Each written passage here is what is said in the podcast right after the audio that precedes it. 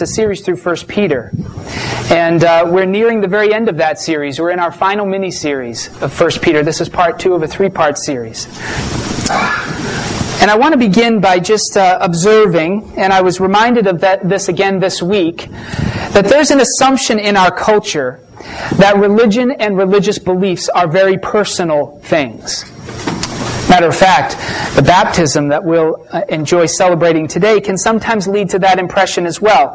That, that, religion and religious beliefs are fundamentally about me and they're about you, but they're not about anybody else. I believe what makes sense to me. I practice what works for me.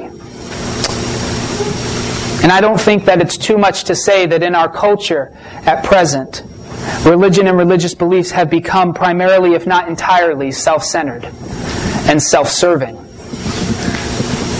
I listened to a video blog this week by a fairly popular online personality, at least popular for me. Maybe nobody else knows who it is. Uh, but his name is Hank Green. And uh, with respect to the question, do you believe in God? He said the following I'm not going to help you with that. That's going to have to be something you figure out on your own. And if anybody is telling you different, then they're wrong. This is a question for you to answer for yourself. You have to feel good about your beliefs for your own sake.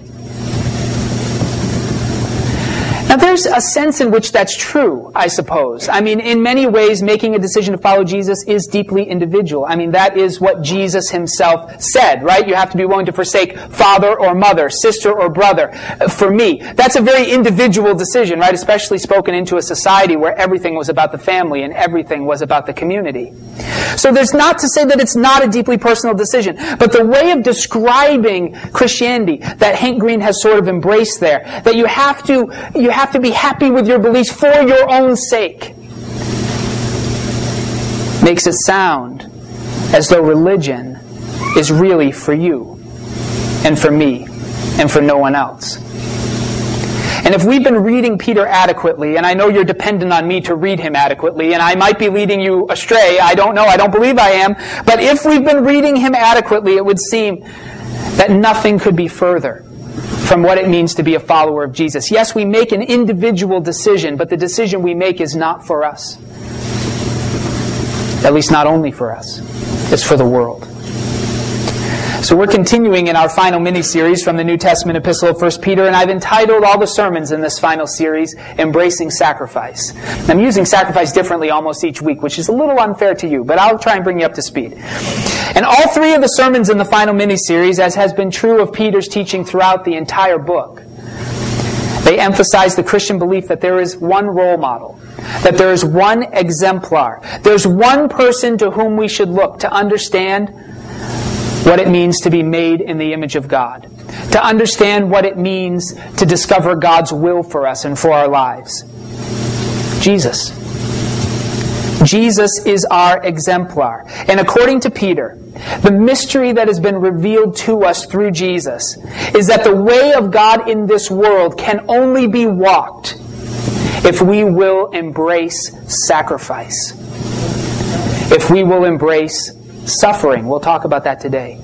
If we can embrace death and dying. Jesus has shown us that the secret to true contentment, the key to holiness, to godliness, the holy grail of, of humanity's search to be a creature made in the image of God, all of that will remain inaccessible and unattainable so long as we cling to our lives, so long as we cling to our security so long as we cling to our happiness. In the final turn of the page, we have to embrace the reality that whatever road we must walk in this world, it must end for all of us save those who are, who are alive when Jesus returns. It must end in death as his road ended, and in dying. And according to Peter, we can embrace the temporariness of this life. And that's what I'm getting at with that language. We can embrace the temporariness of this life and the inevitability of its end because of three pivotal obstacles to faithfulness that Jesus has overcome evil, self centeredness, and suffering. And that's each of our sermons in this series deals with one of those topics. So last week we explored Jesus' overcoming of evil and of evil powers. And if you like thinking about the demonic and demonic powers and that kind of intrigues you, then you want to go back on the website. I'm not going to talk about that at all today. You go back on the website and you can listen to that. Today we'll discuss the overcoming of self-centeredness. Now, I'm glad everybody came back. Sometimes that chases everybody away. And that's the title of the second part of our mini series. Self centeredness is overcome. And I don't say that just for you. As I was writing the sermon this week and studying and thinking through it, I, you know, I'm the pastor. I don't really get to not come on Sunday, but I thought about it. well, if you have access to a Bible and you don't already have it open, I'll invite you to turn with me to the New Testament epistle of 1 Peter. We're in chapter 4. 1 Peter chapter 4. And we're going to be, be looking today at verses 1 through 11. But before we turn specifically to Peter's teachings this morning, I want to make some uh, further uh, observations. And one is important to me because I remember talking about the cross and talking about self-centeredness and talking about selfishness um, as a youth pastor. And I, one of my more keen youths, he's in ministry today, he asked me, really, really, are we not to have any thought for ourselves at all?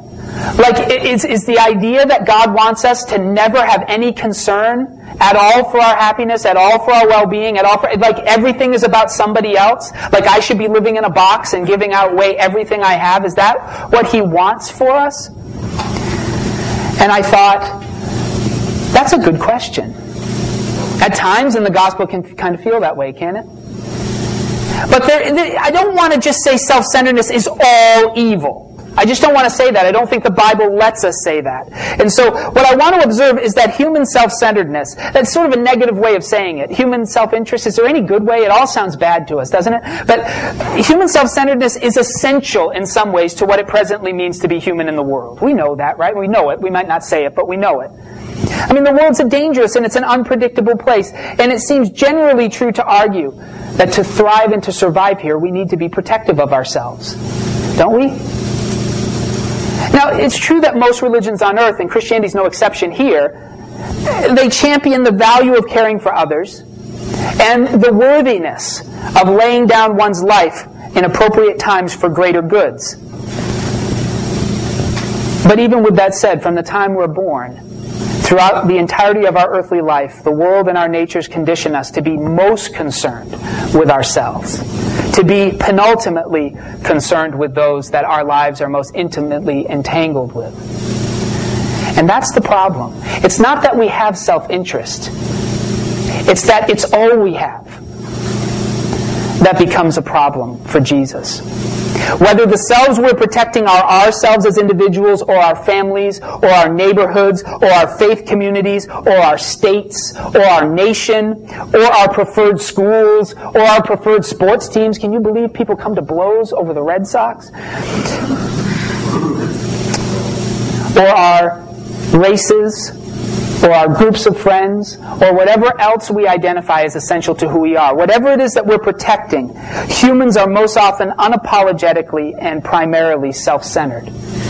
Matter of fact, when you get into the whole realm of motivational speaking and trying to figure out how to motivate people to do things, one of the, the best ways to do it is find some way to make what you're trying to get them to do personal for them so that they'll defend it.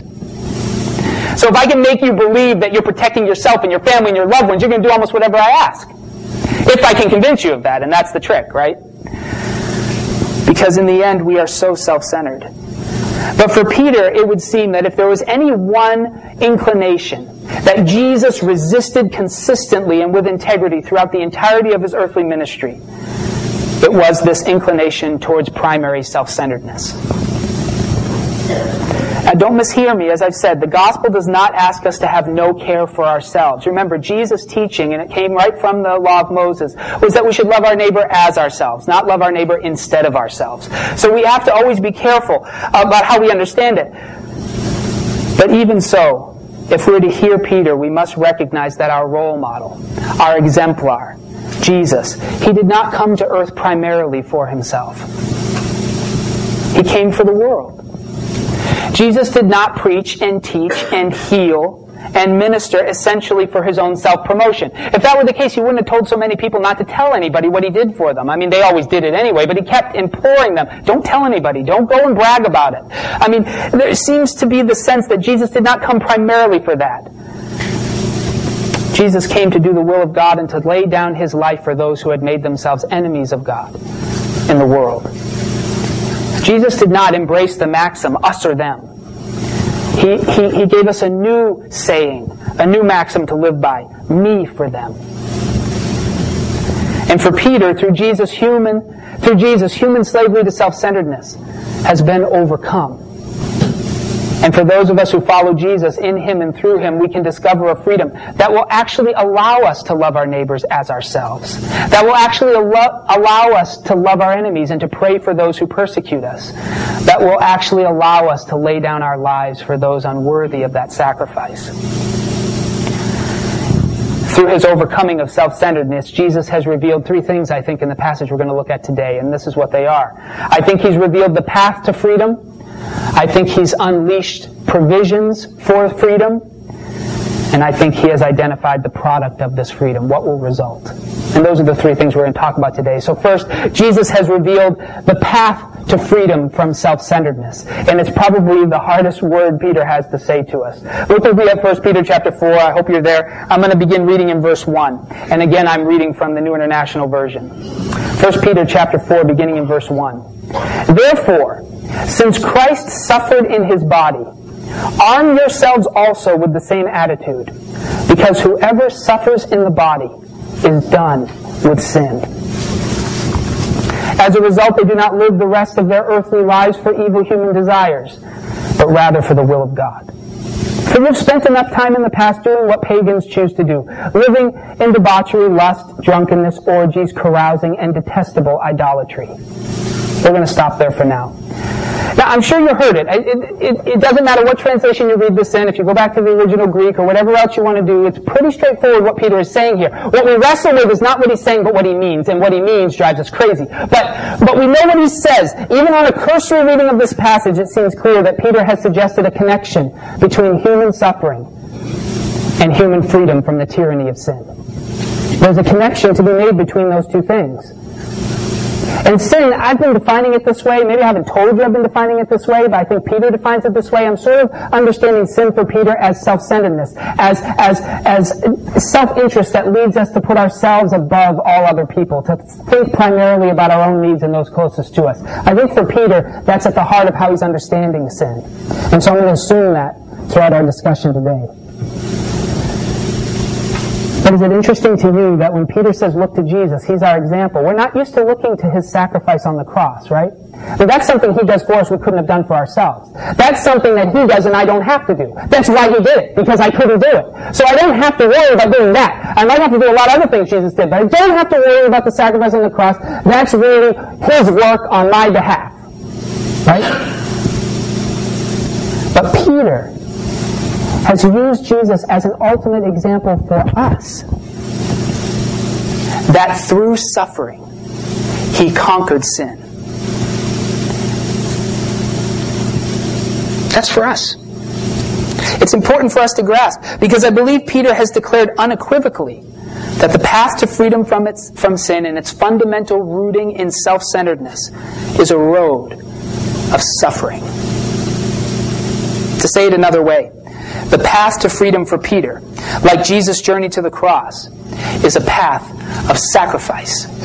Matter of fact, I think Peter's getting at the idea that the less we allow ourselves to suffer, the more we try to avoid it, the more we refuse it, the more worldly we will become.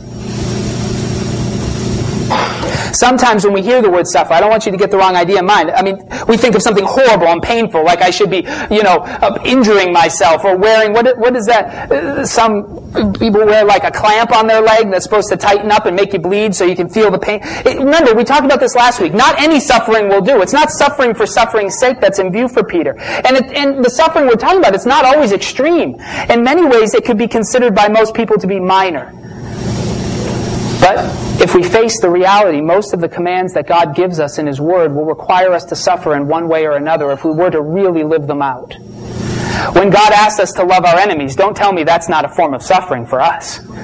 I mean, that's suffering.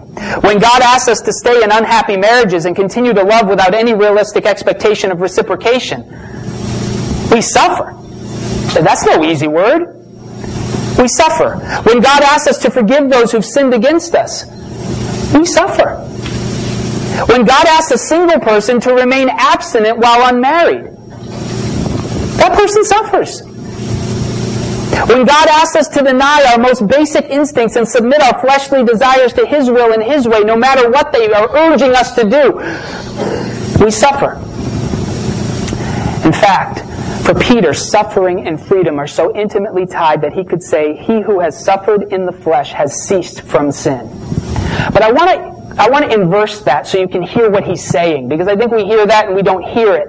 Let me reverse it. Maybe the converse is also true. Think about this. Those who refuse to suffer in the flesh will never cease from sin. You think about that. That's when I thought, okay, I can't come to church this Sunday. And this decision to embrace suffering out of submission to God, it's not one the world finds understandable. It's not one that the world thinks makes sense. I mean, let's face it, many of us Christians find it hard to embrace as well. In fact, Peter indicates that this kind of thinking will be so distasteful to the world that it won't just elicit disdain from them. It will elicit persecution, likely. Continue following along with me as I pick up reading in 1 Peter 4 now in verse 4. They're surprised that you do not join them in their reckless, wild living, and they heap abuse on you. But they will have to give account to him who is ready to judge the living and the dead. For this is the reason the gospel was preached even to those who are now dead, so that they might be judged according to human standards in regard to the body, but live according to God in regard to the spirit in the summer of 2012, maybe some of you have seen this, a blog by a, a little known Mormon psychologist went viral. His last name was Weed. It's a strange last name. But I give you the name so that you can fact check me like many of you do. He decided to announce on his blog that he's a homosexual who also happens to be happily married to a woman. Do you remember this? Anybody read this thing when it came out? He came out to his parents in his teens, so this was no new revelation to him. And he knew he was a homosexual when he proposed to his wife. And she knew that too. And he has chosen to live a devout Mormon life, married, faithful, committed, monogamous, and parenting with one woman. And all despite the fact that he remains primarily attracted to men. Now, he's not a Christian in an orthodox sense, but as a Mormon, he does take many of his ethical cues from the Christian scriptures. And many in our country have been scandalized by his decision. I mean, there was a firestorm when he wrote that. For some, he's choosing to live a lie, to be untrue to his nature, to deny himself love in its truest, most visceral sense. For others, he's setting a dangerous precedent, which might lead to increased oppression of LGBT identifying people in religious contexts. While for others like me, he's a living example of what we as fallen humans often must do. When we embrace the suffering, we must embrace and we endure what we must endure to be the people God has called us to be in this world. If suffering and freedom are as intimately linked as Peter has declared, then it's no wonder, is it? It's no wonder that a culture so perplexed by a decision to deny oneself, to suffer, to sacrifice the visceral benefits of physical attraction, that that same culture is also plagued with countless rationalizations and justifications for ungodly living. If Peter is right, then we should expect that a culture in which suffering is to be avoided, in which suffering is understood as a primary evil, and in a church in which the gospel tells us we should never have to suffer if we follow God. In that kind of a world, if Peter is right, people will be produced who are overwhelmed by evil. They will never be free.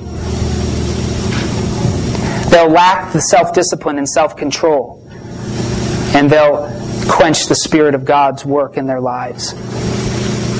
Because the path to freedom is a road of suffering, we must not only be willing to suffer, but we must embrace suffering. We must learn how to suffer if we're ever to be free from the pernicious self centeredness that has enslaved us. Jesus has revealed that the path to freedom from the dominion of sin, the path to freedom from our slavery to self centeredness and self interest, is a path of suffering.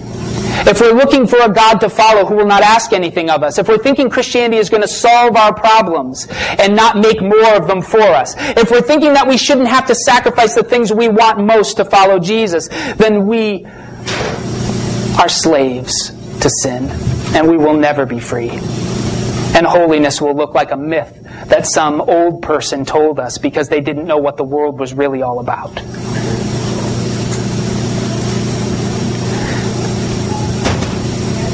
Jesus didn't just deliver that knowledge to us. He didn't just say, hey, this is the road, guys, choose it. Go for it. He gave us provisions for that journey. He gave us things that we could use to strengthen our resolve in these ways and through God's grace become victorious. He's graced us provisions for the journey, and I think we find them here in 1 Peter chapter 4 now in verse 7. The end of all things is near. Therefore be alert and of sober mind so that you may pray. Above all, love each other deeply because love covers over a multitude of sins. Offer hospitality to one another without grumbling. Each of you should use whatever gift you have received to serve others as faithful stewards of God's grace in its various forms. I mean, Peter gives us good news in those verses. It's good news if we have ears to hear it. Our suffering will not last forever. God will bring judgment, and, and though we may be condemned by the people of this world, we will be vindicated in the end before God. That's good news. But that's not really Peter's driving point here, that assurance. He's already said that. We dealt with that last week. Peter's assurance is that God has given us gifts that will enable us to become what He's called us to be, but only if we use them as He's intended them to be used. God calls us to be clear minded, self controlled, and to love each other deeply. And all of those commands are rooted in the reality that God has graced His church with gifts, which, if used for the purpose they've been given, will strengthen us and bring victory over self centeredness in our lives. They'll set us free to love as God has loved us in Jesus. Now, Peter has emphasized, and this is what I'm saying, that these gifts that are given to us, and each of us have them, they're not for ourselves. God has given them to us that we might use them to serve others and through that become free. This is particularly poignant in Peter's example of hospitality, because hospitality was expected in the ancient world. It's probably one of the most expected graces a person was supposed to give. If somebody showed up on your doorstep, a traveling teacher, once you became a Christian, a traveling preacher, you're supposed to open your doors to them, you're supposed to care for them. But you can imagine how that expectation was abused in the ancient world. And it became so abused that by AD 100, just uh, a few years after the death of the last of the apostles, the practice had been so abused that it became general law in Asia to offer hospitality for no more than three days to one person. After that, they had to find some way to support themselves. The sense here for Peter is that love, which is an action in this text. It's not so much something we feel as it is something that we do. Love when it causes us to suffer. The using of our gifts when it makes us have to pay a price. When it requires sacrifice. When it costs us more than we might otherwise be willing to give. That kind of love covers over a multitude of sins. So there are two realities at work in this section of our text. First, God has given gifts to individuals in the church which are to be used in service of others. That's why we have been given these gifts. God gives spiritual gifts to his people for the purpose of carrying one another, for the purpose of supporting one another, for the purpose of building into one another. But secondly, those who use their gifts in such a way they will grow by the self discipline and the suffering that such service produces in their lives. And if we're to be faithful stewards of the gifts that God has given us, we must be willing to suffer if we are to be free. Using the gifts that God has given us is often difficult. But I think Peter's insisting we're only going to discover the freedom that Jesus enjoyed when we use the gifts God gives in the way Jesus used the gifts that were given him to serve God's people, particularly when that service causes us to suffer. So the path to freedom from sin and self-centeredness is a path of suffering. And the provisions God has given us on, for this journey, they come in the form of spiritual gifts that have been bestowed on us, whether they are material gifts, whether they are uh, other kinds of gifts that we have, gifts of love, hospitality, Paul goes into great extent. He lists all these different kinds of gifts that God gives to people. But God's provision for the journey comes in the form of those gifts, which He intends us to use in service of others. And if we use them as they're intended, the use of them is going to set us free from the self-centeredness that digs so deep into our hearts we can't see the other end of it. And finally, Jesus has unmasked the product of freedom.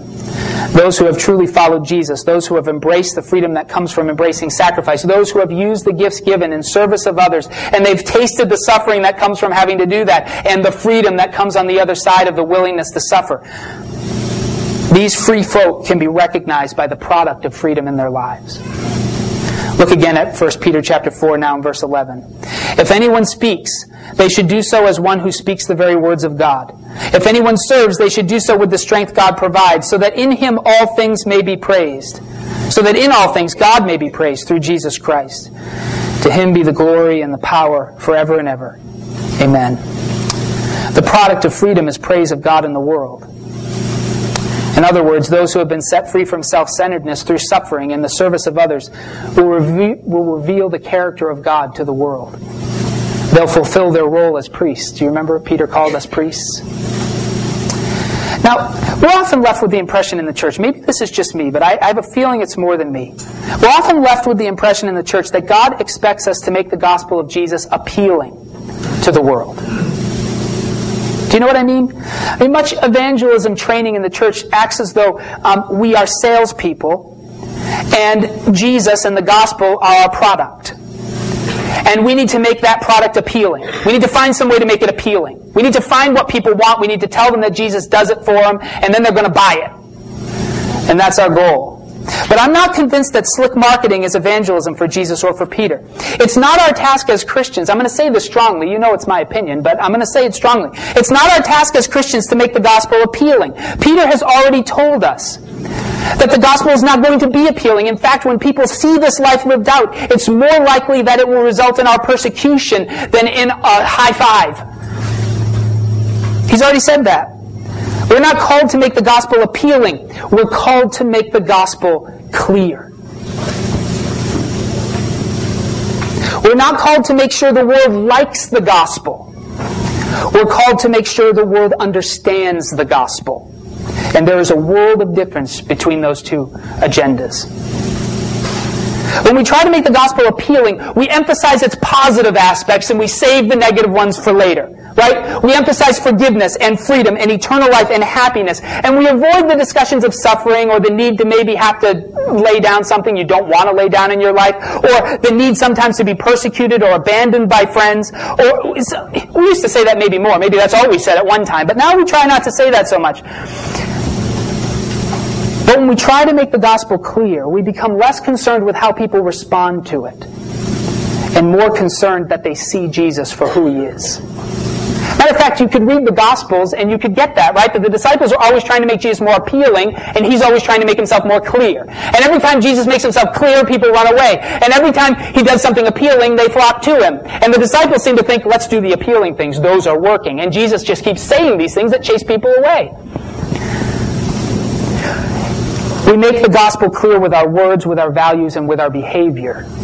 And it has to be with all those things. The worldly mind is consumed with self-interest. And that's part of the difficulty with trying to make the gospel appealing. It encourages that self-interest and makes it grow and harder, it makes it harder to eradicate.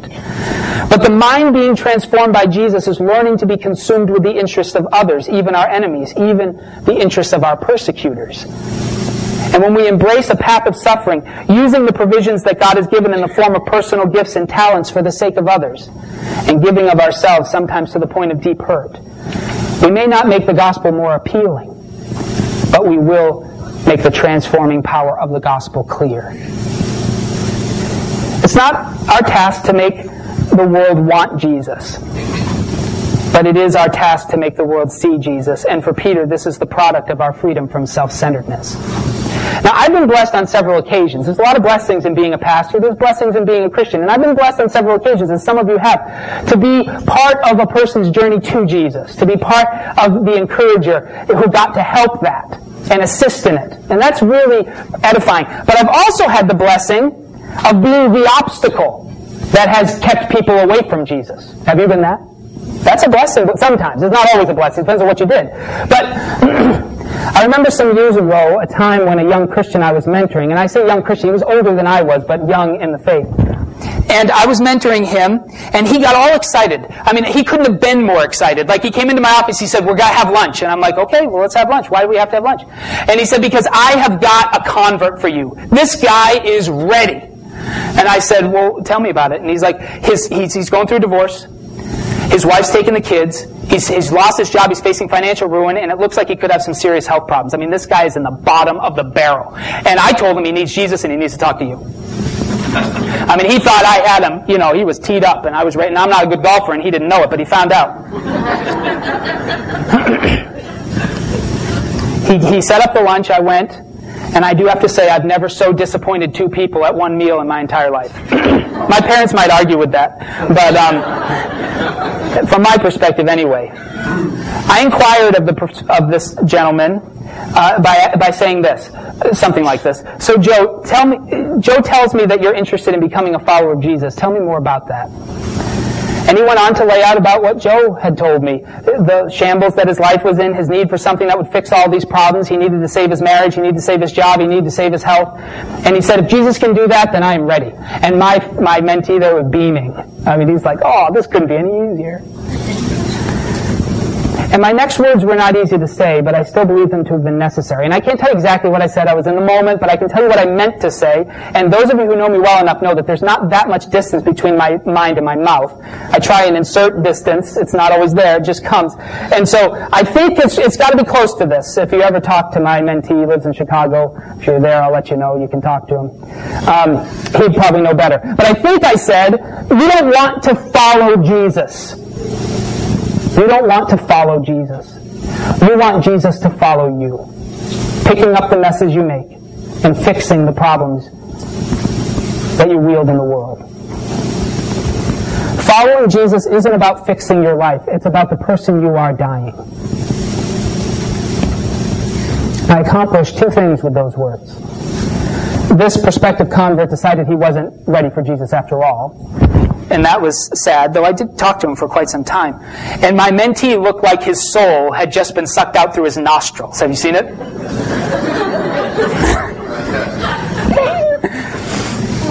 I'm not sure he ever understood what I was sensing in that gentleman.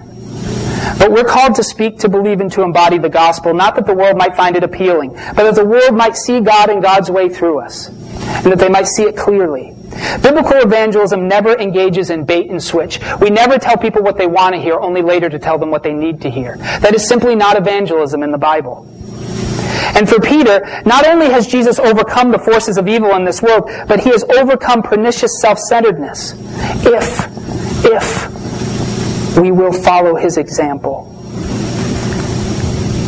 And we who wish to share that gospel with the world must live out this overcoming of self centeredness in what we say and what we believe and in what we do as well. This is the life of faithfulness to Jesus. It's not an easy one, and no one ever said it would be. Well, maybe, no, that's probably not true. Probably some people did say that it would be. Let me say with Hank Green, they were wrong. This is not an easy journey. It's the hardest journey we will ever take. But it is the truth. It is a journey to real life. And it is a journey to discover what we were made to be. And we are not what we were made to be. So to become what we need to be is going to be a horrible and difficult and, and, and stripping and bearing and coarse process. Matter of fact, it's death. Jesus says we have to be born again. That might mean something more if everybody was a mother to know what birth entails. I mean, the kids don't remember it. It's a horrible process. It's difficult. It's challenging. It's upending. It's destructive. That's what Jesus calls us to. But he doesn't call us to it like the Buddhists do because suffering is good for you. You might as well get used to it. He says, because I have something more. But if you want to get there, then you're going to have to die. And you're going to have to let me kill you. When we come to those altars, we say, Jesus, take me a piece at a time. That's going to be a rough process. but He is going to make us into something that knows no end. That is full of love and compassion, that is full of the love of others, that seeks our own good not at the expense of anybody else, but with those around us. That we live in a world embodied that's populated with those people where there's no more suffering or mourning or pain. Is it worth it? I think it's worth it. I live in a church here. I'm so blessed to be at New Beginnings. This is my one year anniversary, the first time I actually pushed for money here. before. That sounds weird, doesn't it? Hey, I'm still being worked on. But I'm blessed to be here because you are people that show me a little glimpse, not always and not consistently, like I don't either for you, but you show me a piece of what heaven is going to be like, and when I see it, I say, that's a world that's worth dying for. That's a world that's worth giving up the things I want right now for. That's a world that's worth sacrificing temporary pleasures for the world that God views ahead. And it's worth working the hours that we work for each other and donating the hours that we do and serving the community in the way we do. It's worth it because that world is a world worth dying for.